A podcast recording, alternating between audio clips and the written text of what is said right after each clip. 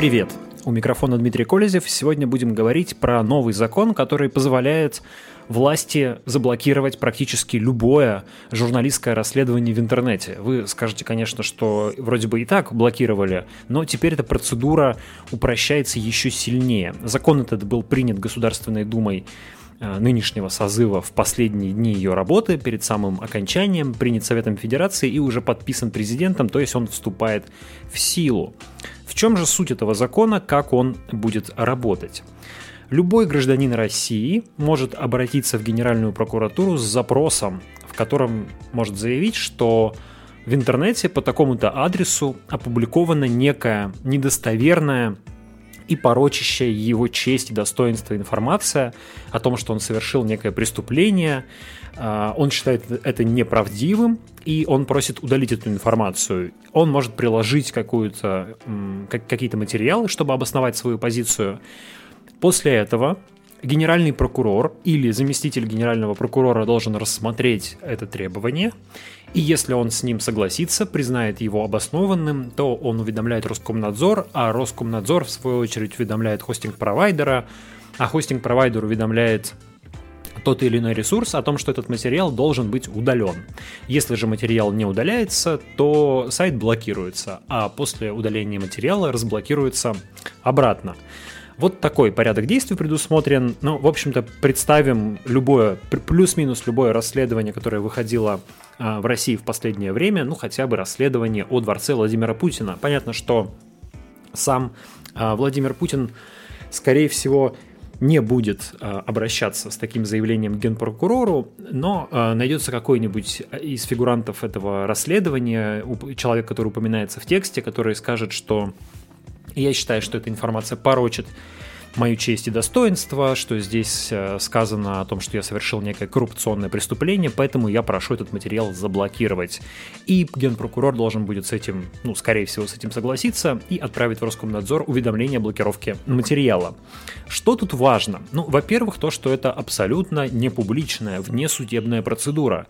То есть э, сейчас для э, в большинстве случаев, по крайней мере, для блокировки требуется решение суда, и это хоть какая-то процедура. Понятно, что нет э, поводов считать российский суд таким уж объективным, но тем не менее он включает в себя определенные публичные процедуры. Журналисты, против которых подан иск, могут прийти в этот суд и защищ- защитить свою точку зрения. Другие журналисты могут прийти и осветить этот процесс. По итогам этого суда появятся какие-то документы, в которых будет написано, будет протокол судебного заседания, будет судебное решение, в котором должно быть что-то обосновано. Это, по крайней мере, какая-то процедура, а любая процедура подразумевает возможность воздействия на нее. Да, ограниченного в условиях а, российской реальности, но тем не менее. Если же речь о внесудебном решении, то мы можем ожидать гораздо меньшей прозрачности, точнее полного ее, ее отсутствия и вообще такой кулуарности в принятии решения. Ну, придет какой-нибудь э, олигарх к генеральному прокурору или даже к одному из заместителей генерального прокурора и скажет, что давай вот это вот заблокируем э, расследование, вот эту информацию обо мне, и такое решение состоится. Э, учитывая то, что в законе прописано что решения о блокировке должны принимать генеральный прокурор или его заместители, напрашивается вывод, что закон предполагается применять точечно. То есть он не должен превратиться в такой э, палочный закон, когда там любой полицейский или любой прокурор может э, заблокировать любое расследование, любую публикацию в интернете по запросу любого гражданина. Нет, разумеется, не так. Подразумевается, что это должно относиться только к каким-то наиболее, ну, видимо, важным, заметным а, расследованием, это должна быть, этот закон должен применяться как-то штучно, потому что хотя у генерального прокурора довольно много заместителей, но все-таки их количество не настолько велико, чтобы это можно было поставить на поток. Но, тем не менее, а, учитывая, что, например, заместители генерального прокурора есть в любом а, федеральном округе, то можно предположить, что этот закон вполне может применяться и просто на региональном уровне, когда какой-нибудь региональный предприниматель или там местный единорос, чиновник, коррупционер, недовольный результатами какого-либо э, расследования, приходит к местному заместителю генпрокурора, как-то с ним договаривается, как уже можете представить сами, и это расследование пропадает, э, принимается решение о его блокировке. А, или другой вариант. Здесь же возможны просто коррупционные отношения, потому что богатых людей, которые хотят что-нибудь удалить о себе из интернета, довольно много. И вполне можно допустить, что они будут приходить с какими-то просьбами к, ну, если не к заместителям генерального прокурора, то искать какие-то выходы на прокуратуру, чтобы обеспечить принятие такого решения. Да, например, если они не хотят связываться с судом или не смогли доказать свою правоту в суде. А, все эти решения не публичные, граждане, насколько я понимаю из текста закона, никак не могут на них посмотреть и узнать вообще, какие решения принимались и что произошло. Это ну, потом уже а, после принятия решения о блокировке журналисты или владельцы этого ресурса, на котором располагалась информация, имеют право обратиться в суд. И вот уже там они могут пытаться доказать как-то свою правоту или неправоту, но при этом а, это решение о блокировке уже изначально принимается и только потом может быть оспорено. Это, конечно, переворачивает с ног на голову такую логичную традиционную практику, когда наоборот сначала принимается судебное решение, а уже потом происходит э, блокировка. Трудно сказать, как такой законопроект будет применяться, ну, например, в отношении YouTube. Да, вспомним то же самое расследование о дворце Владимира Путина. Представим, что некий фигурант этого расследования обратился в Генеральную прокуратуру, получил такое разрешение, получил решение о блокировке, и что должно произойти дальше? Направляется уведомление в YouTube о том, что эта информация должна быть удалена, и что делает YouTube. Как мы знаем, крупные социальные сети, крупные сервисы далеко не всегда исполняют даже решения российских судов, а решение прокуратуры по определению должно будет трактоваться ими а, как менее статусное, чем решение российского суда, потому что, ну, в общем-то, во всех демократически развитых государствах э, решение суда – это решение, которое является более или менее окончательным, а решение прокуратуры – это всего лишь решение исполнительной власти. А, оно может быть обжаловано, оно может быть изменено. Э, в общем, я к тому, что если и решения суда-то российского не всегда исполняются, то решения прокуратуры, скорее всего, будут вообще пропускаться ну, или исполняться очень выборочно. Может быть, их даже не будут принимать во внимание. Таким образом, прокуратура вновь должна будет, э, Роскомнадзор вновь должен будет принимать решение о блокировке YouTube, но мы прекрасно понимаем, что такое решение – это решение не юридическое, а политическое.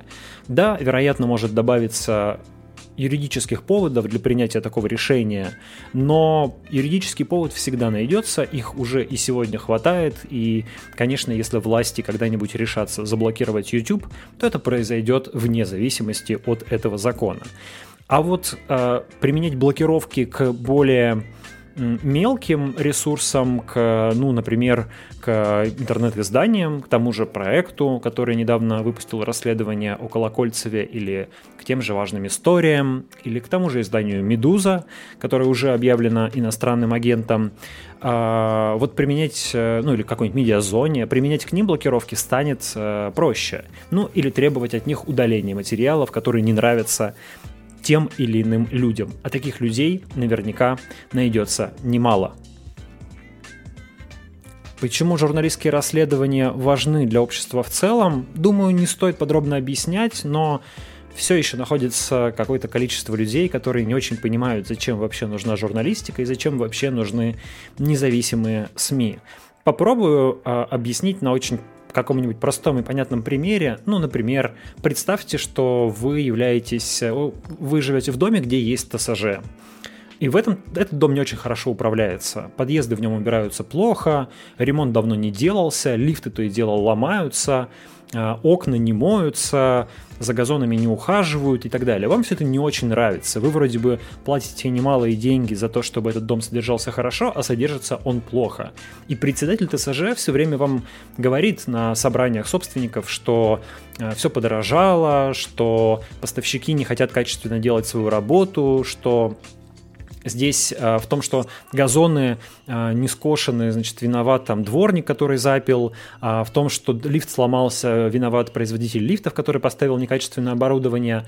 А, но находится какой-то человек, в вашем большом доме, который вы вдруг видит э, этого председателя ТСЖ в, на новой дорогой машине, в, который едет по улице, э, и Так как никакой другой работы у председателя ТСЖ нет, о чем знает весь ваш дом, то этот человек пишет в чат вашего подъезда, что смотрите, откуда у председателя ТСЖ новая дорогая машина.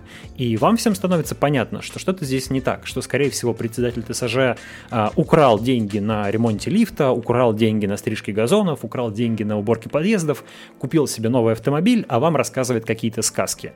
А, вот а, чего бы очень хотел председатель ТСЖ, чтобы этот человек не мог никогда написать в чат подъезда или чат дома о том, что его видели на этой дорогой машине, не мог выложить эти фотографии. Ему бы очень хотелось иметь возможность сразу же удалить такое сообщение, если вдруг оно появится.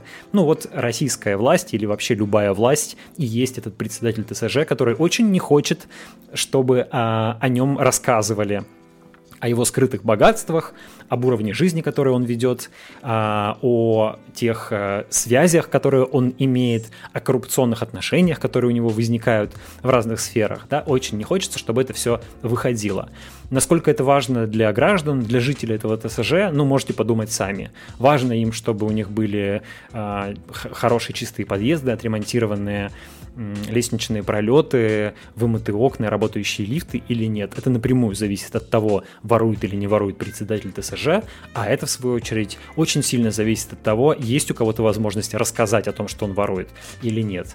Это очень простое, простите, если э, слишком простое объяснение того, зачем нужны независимые журналисты и почему важны журналистские расследования. Поэтому, безусловно, их очень хочется сохранить, и каждый новый закон, который ограничивает журналистскую деятельность, вредит не только журналистам, но и гражданам всей страны. Это был очередной, второй выпуск перезапущенного подкаста Дмитрия Колезева. А, вы можете со мной связаться по электронной почте kolizevsobaka.gmail.com. Напиши, поставьте, пожалуйста, лайк или какую-нибудь оценку в, под... в месте, где вы слушаете этот подкаст. Напишите комментарий, и вы также можете поддержать этот подкаст на Патреоне, patreon.com slash а, Я также выпускаю видеоблог на YouTube, и вы можете читать меня в Telegram. Везде меня можно найти просто по моей фамилии Колезев. Спасибо, что слушали этот выпуск, и пока!